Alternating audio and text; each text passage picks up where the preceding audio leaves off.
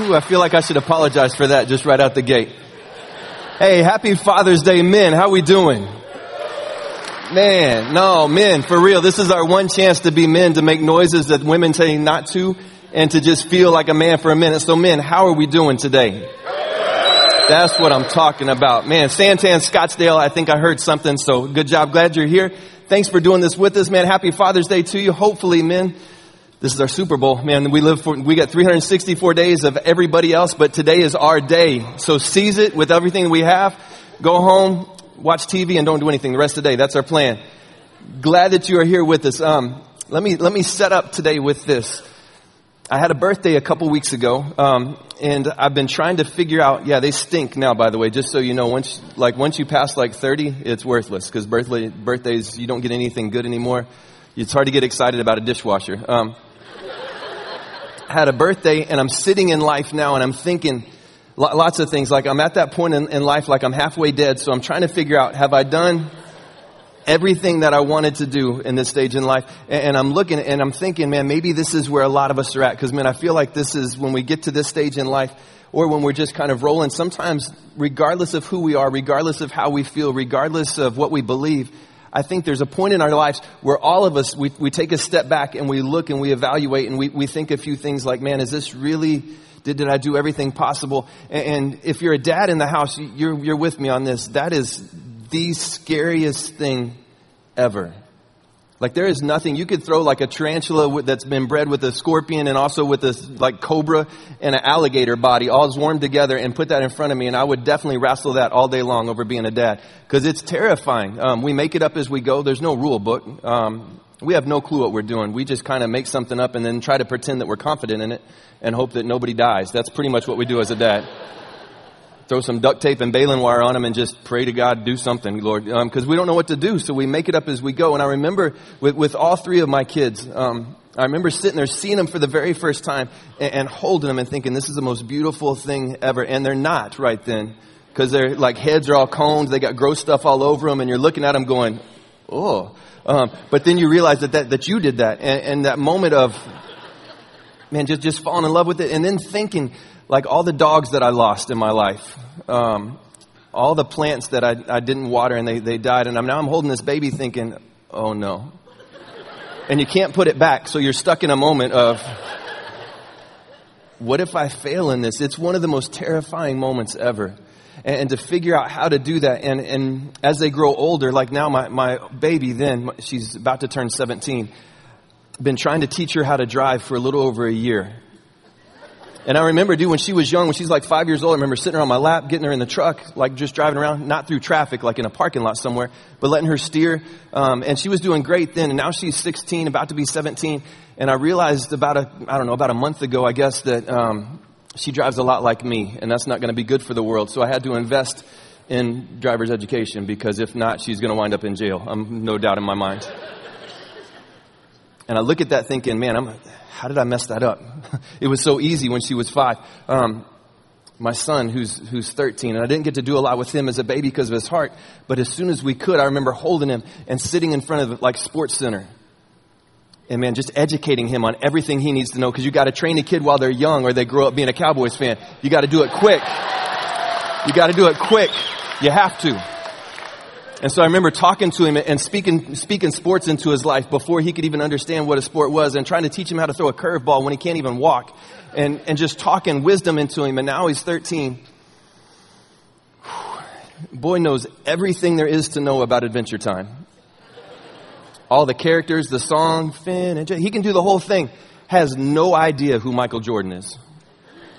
I don't know what to do now other than like duct tape him to a chair and watch um, Sports Center like Classic 30 or something because he's got to understand the greatest one ever. And he, I feel like as a dad, I'm looking at that going, what have I done? I'm driving around the other day with my youngest. She's nine. And a song comes on the radio and she starts singing, Baby, baby, baby, oh my. Ba-. And I look at her for a second and I do what any good dad would do in that moment. I change the station. and I'm throwing in some like Zeppelin something. Um, my baby girl knows all the words to baby, baby, baby, but has no idea who the Beastie Boys or Led Zeppelin is. And I'm looking at that as a dad going, what have I done? This future generation is ruined, and I'm a big part of it. Because I remember when she was a kid, like singing to her Good stuff, Doobie Brothers, some of the good music. And now she's stuck on JB, and I'm like, oh, Lord, I'm sorry. It's easy to look at life and to maybe look at some past mistakes, maybe some, some, some past like success stories it's easy to look back and think, man, what could I have done different? If I would have done this different, would this have changed? If I would have done this different, where, where would I be? It's easy to, to sit in that moment. And I don't know if it's just because of where I am in this stage in life, but I hope this is where you are today too. And, and not just the men, because I'm hoping that this hits everybody. Um, ladies, kids, it, it doesn't matter. I think that this will, will connect with all of us, because there's going to come a point where you look back, and sometimes we use the circumstances that we're in now to gauge if we've done a good job. And, let, let, me give you maybe some, some freedom real quick. Your circumstances right now are not a good gauge to tell you if you've done a good job. Circumstances are just that, circumstances. And sometimes it's, it's, sometimes we wake up and we're stuck in a circumstance and we're doing everything we should, but we're still stuck in a circumstance. If you've got a Bible, man, jump with me to Matthew. We're gonna, we're gonna start in Matthew chapter 11. Because as I was as I was looking through this and just thinking about life in general, what, what I try to do is when I, when I figure out where I am, which usually takes forever because there's a lot going on in this head, I look in this book like, what do I do? Because what I've found is no matter what happens in this world, no matter what we do, no matter what's going on around us, things really never change. This world stays this world, and this book is still true, and this book still speaks life to us in this world if we'll allow it to. And I've noticed that in my life, if I'll look to this book for different situations that resemble where I'm at, I find things that help me get through life and makes my life a whole lot easier. And so I was looking through this. I found this story about this guy named John. So we're going to jump in in Matthew chapter 11 into this guy's life. Uh, John the Baptist right now has done everything he's supposed to. And we're going to just jump into just a little small window of his life. And I, I, think, again, regardless of who you are or where you are, I think if we'll apply what we're about to look at, it could drastically change us. So, Matthew chapter 11, um, starting verse 1, it goes like this. It says, After Jesus had finished instructing his 12 disciples, he went on from there to teach and preach in the towns of Galilee. So, kind of get this set up first. You've got Jesus putting on probably the best conference ever for discipleship and church planning. I mean, it's Jesus. He, he's sitting, and think about that for a second. One on one time with the creator of the universe.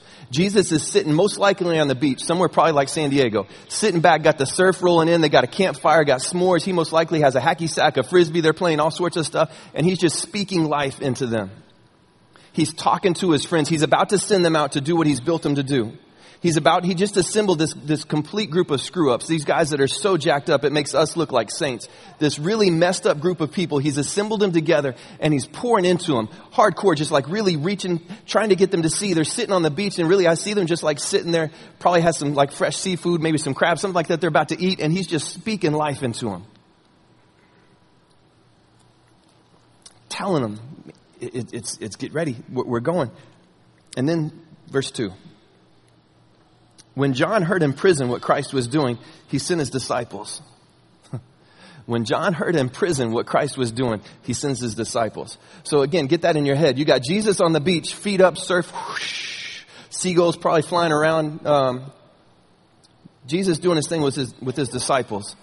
And you've got John the Baptist who's sitting in most likely a desert in prison with probably a dirt floor and guards And you know who John the Baptist is, right? You know what his job was. John the Baptist was the, the setup pitcher for the greatest relief pitcher in history. He was the guy, his job was to come to this planet and get everybody ready for Jesus. His job was to walk out and to tell everybody, hey, dude, this guy that we've been praying for, this Messiah that our generation, that our people have longed for their entire lives, he's coming. He's almost here. Man, get ready. He's, he's coming. He, um, he was this, he was the hype man back before, um, long time ago, I had the honor of going to see B.B. King, probably one of the greatest musicians ever. I got to see him live in Texas. Um, and it was, it was one of the coolest concerts ever. BB had this guy, Mr. King, I'm sorry. Uh, Mr. King had this guy, I don't know him that well. Um, he had this guy that came out before him, and I'll never forget, this dude looked slick. I mean, just really like nice suit. Dude was flying, just like moving around like James Brown. And he's all running around. Music's like blaring. He had this whole like thing full of gold necklaces. And he's all, Mr. King, King of the world. And he's looking for women everywhere, and he's just handing them a gold chain. craziest thing I've ever seen. And he's like dancing, slide, like James Brown stuff. Uh, get ready for the king. The king's coming. Mr. BB King. And he's uh, doing his thing. Not like that because I'm white and I can't do that, but doing it well. Getting people hyped up. Man, the king of the world, he's coming. The king of the blues. Mr. BB King, the king of the world. And getting them ready. And then BB comes out, sits on the chair and just goes, starts playing and, and everybody's just like hypnotized. That's John the Baptist. His job was to come out and get everybody worked up, to get everybody amped that the Messiah, the, the, the, Savior is coming. This dude that we've prayed for for generations, that we've heard about in stories, that we've read about on scrolls, this guy that he's it. He's coming. He's almost here. That's John's job. Now John's sitting in jail. he's in prison in the desert, and Jesus and the disciples are chilling on the beach. Look at verse 3. John heard that when John heard in prison um, what Christ is doing, he sends the disciples, verse 3 says, to ask him, Are you the one who is to come, or should we expect someone else? Can't you just feel that kind of in John? He's sitting in jail, told everybody, Hey, God's coming, this great Savior, the Messiah, He's coming. He's sitting in prison, and he hears stories about God and the disciples, and he has this moment of snap. Are you the one? Did I, did I do this? And I, and I think there's one or two places where John's at right now. And I think this is, if we're honest, this is where we are, regardless of who we are. I think we all fit in this category. You, you have a spot in John's life where he knows what's about to happen. He's sitting in jail. It doesn't look good. He stood up to the king. That's not a smart thing to do. He stood up to King Herod and said, Hey, what you're doing is pretty stupid. You, you should probably stop. King Herod's wife gets really ticked off, throws John in jail. John knows that he's about to die. He knows that in just not too much longer, he's going to lose his life. He doesn't know how. He doesn't know that in just a few months, probably, John the Baptist is going to have his head cut off by order of the king. But he's sitting in jail and he's looking at his life and he's evaluating. And I think he's doing one or two things. I think he's looking at everything and I think he's honestly having that moment of, did I do everything possible? I mean, I know what my job was. I know I was supposed to go out and tell people Jesus was coming, that the Messiah was here. Did I do everything possible in that moment? Did I miss something? Man, I don't know if you do this, but it's easy to get stuck and, and trapped in quicksand of regret where you're sitting there and you're thinking, man, did, should I have done this? If I would have done this, man, life would have been different. If I would have made this choice, I wouldn't be here right now. I'd be here. If I would have just said this, if I would have just done this, if I would have just done, not did that. And just, it's so easy to get sucked into that regret and it's quicksand, and it just, the more you fight it, the more it seems to just pull you down. There was a lady, um, this nurse, uh, she was a palliative nurse, and she wrote this book, uh, and, and, basically she's taking care of people who are at their, their deathbed. She's taking care of people who are right at the end of life, and she starts to hear the same thing over and over as she's caring for them. Um, so she writes down the top five things that people said to her as they're in that stage of life. When they're waiting for life to end, the top five things she heard. She said the number one thing was this. She said she heard this the most. I wish I had the courage to live a life true to myself, not the expectations of others. This was the most common regret that she heard. When people realize that their life is almost over and they look back on it, they regret things that they didn't do over things that they did. That's huge. And they realize they realize the painful truth that this was due to choices that they had made. They regret more what they didn't do over things that they did do. Hmm. Number two, she said, I wish I hadn't worked so hard. She said this, that this came from every single patient she nursed. They missed out on life by trying to get just one more accomplishment, one more promotion, just one more possession. They deeply regretted spending their lives on the hamster wheel of work existence and not really on what mattered most. Third one she said, I, I wish I had the courage to express my feelings. Many, she said, suppressed their feelings in order to keep peace with others. Many developed illnesses regretted, um, relating to the bitterness and resentment that they carried with this as a result. Fourth, she said, I wish I'd stayed in touch with my friends. She said that often they would not truly realize the benefits of old friends until it was too late to track them down. They had gotten so caught up in their own lives that they let some really great friendships slip through in the years. The fifth one, she said, I, I wish I'd let myself be happier. Hmm. Many of her patients didn't realize until the end that happiness is a choice. Their fear of change kept them pretending with others and themselves, but deep down they longed to have laughter in their lives again. It's easy to, to get in a situation and look at your circumstances and think that maybe I didn't do everything that I should. And I, I don't know if this is what John's thinking because I don't want to pretend to know what John's thinking. Um, I've never spent a, a, long amount of time in jail. Make sure I said that right. I,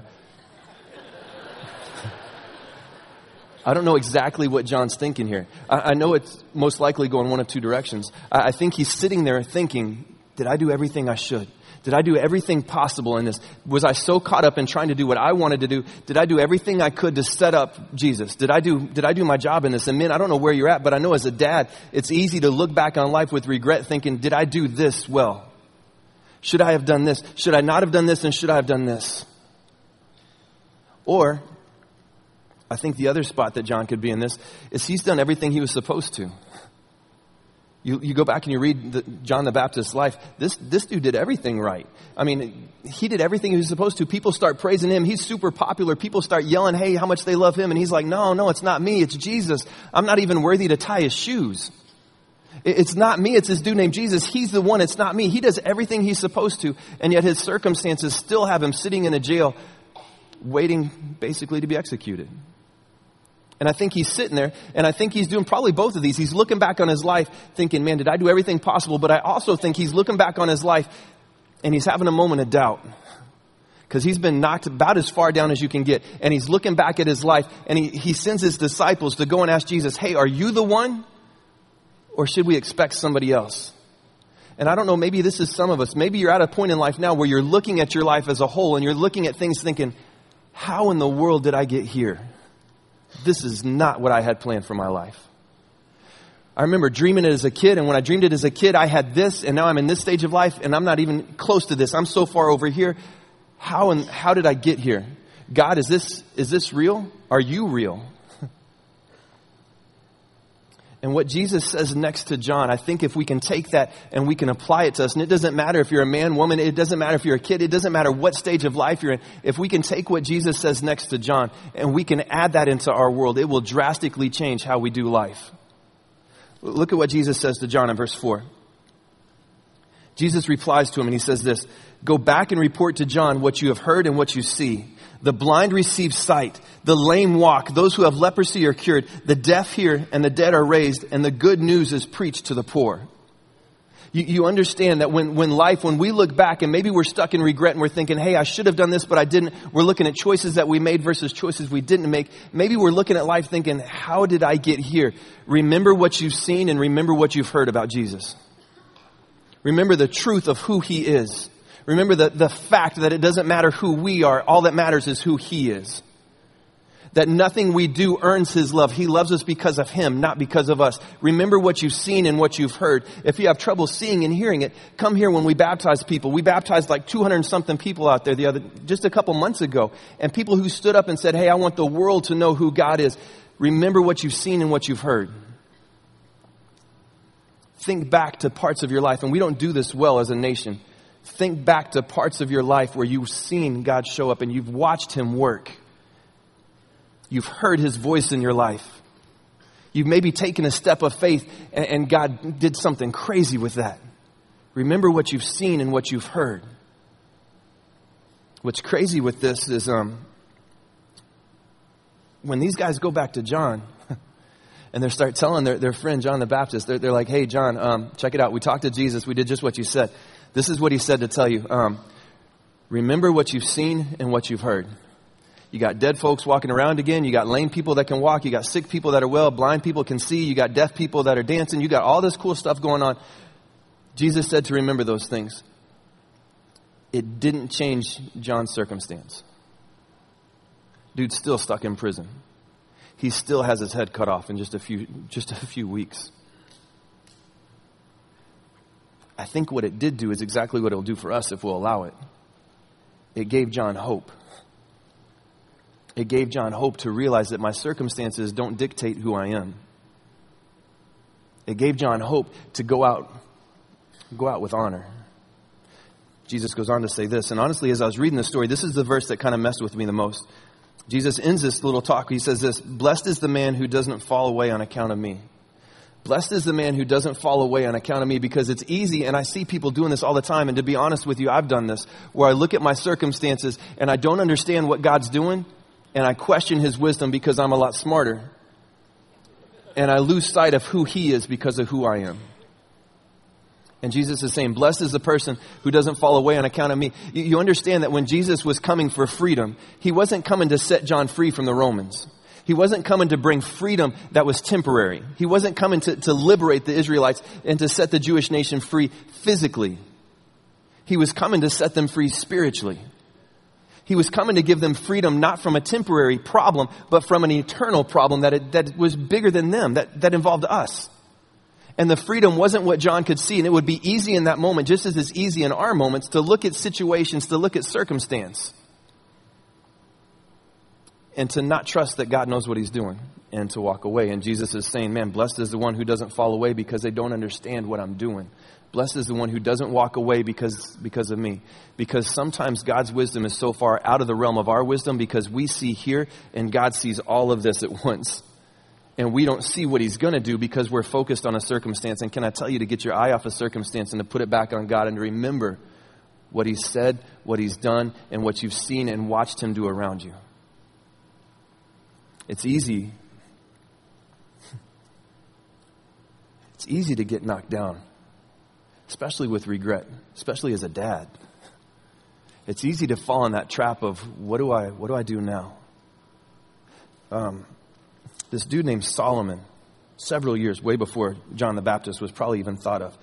Um, Solomon, I, I, like to picture Solomon a lot like my grandpa. I don't know what his name was. We called him Peepaw because we didn't we weren't allowed to call him anything else. So Peepaw was this old cowboy.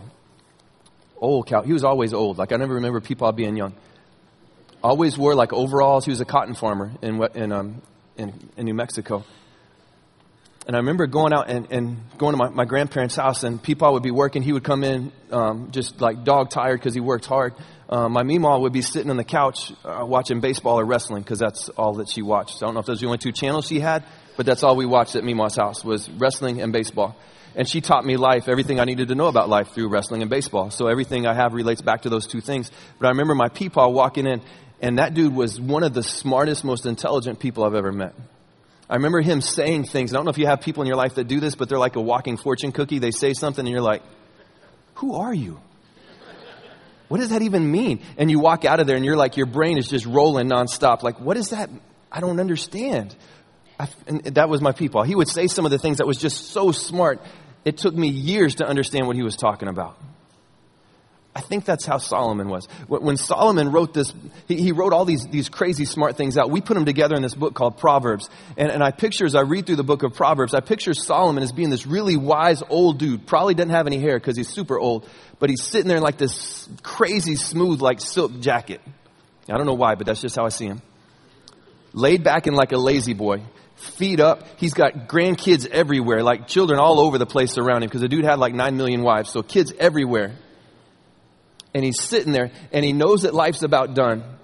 And so he's spilling wisdom out to these guys. Just, he's trying to give them everything that he learned. What's the last thing I can give you guys as wisdom before, man, before my life here is done? That, that's kind of how I see Solomon in this moment. And he writes this in Proverbs 24. And, and this is one of the most powerful things I think you'll hear today.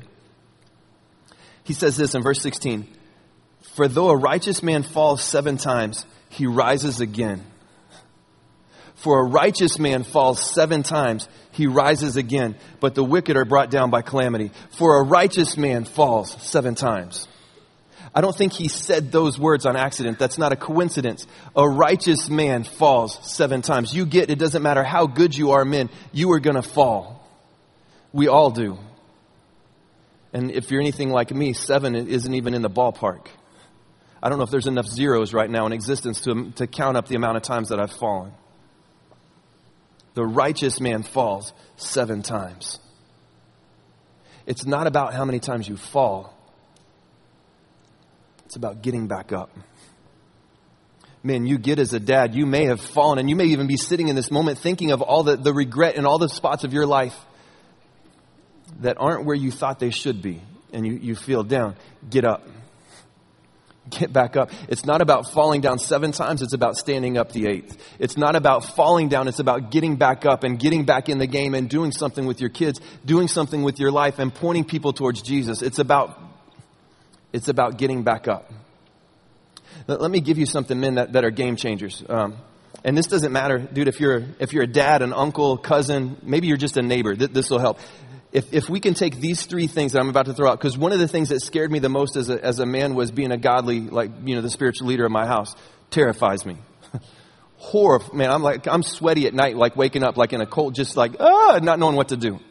If we can take these three steps, it will drastically change everything. Game changers. First one's this. Get your kids to church. Do you understand how important it is for your children to be in a place where they hear about God? I understand that the Super Bowl is important, that the World Series is important. I understand that the beach is important. All of those things are great. Do it on Saturday. Get your kids to church on Sunday. Get them in the place where they can hear about Jesus on a regular basis and they can learn what it means to walk and to follow Him and who He is and the fact that He loves them in spite of their circumstances. Get your kids to church. Second one, ask your kids where they are with Jesus. And trust me, I know how sketchy that is. what if they say something that I don't know the answer to? Your kids are smarter than you. Just accept it. It's part of the world we live in. They probably are going to say something that you have no idea what they're talking about. And you're going to look at them like they just spoke in tongues, like, what? And you have no clue what to say back. Run with that. You don't have to have all the answers. Ask them where Jesus is and let them know that God is important in their life and it's important to you that God is important to them. Ask them where they are with Jesus. Third, become the spiritual cheerleader for your kids. And men, I'm not saying you have to walk in the room, do a herky and a backflip, and then like, yay, Jesus! No. Cheer them on when you see them do things that point towards God. Be a voice of encouragement to them when you see them do things that, that point towards Jesus. When you see them help somebody, man, tell them about it. Man, I saw Jesus in you today. You open the door for that old lady. You understand people don't do that nowadays. That's a, that's a, that's something that should happen that doesn't on a normal basis. When you see your kids do it, encourage that. Tell them how that pointed towards Christ. Tell them that you saw God in that moment in their lives. Let them see you proud of the fact that they're representing God. Be spiritual cheerleaders in their life. You, understand if we do those three simple things that anybody in this room can do, it's a game changer. It changes everything.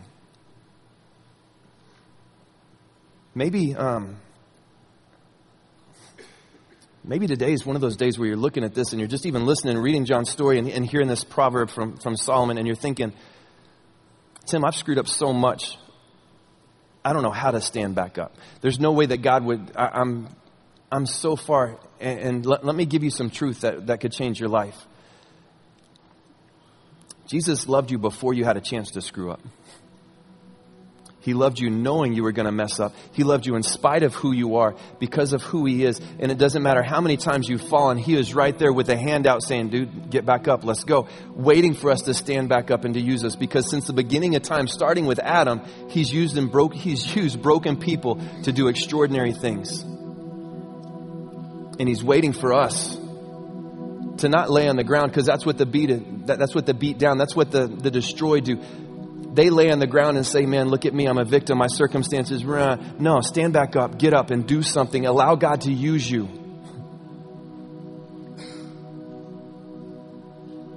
If you're at that point in life where you're like, Man, there's no way that God could do anything with me, you are so far from, so far from truth.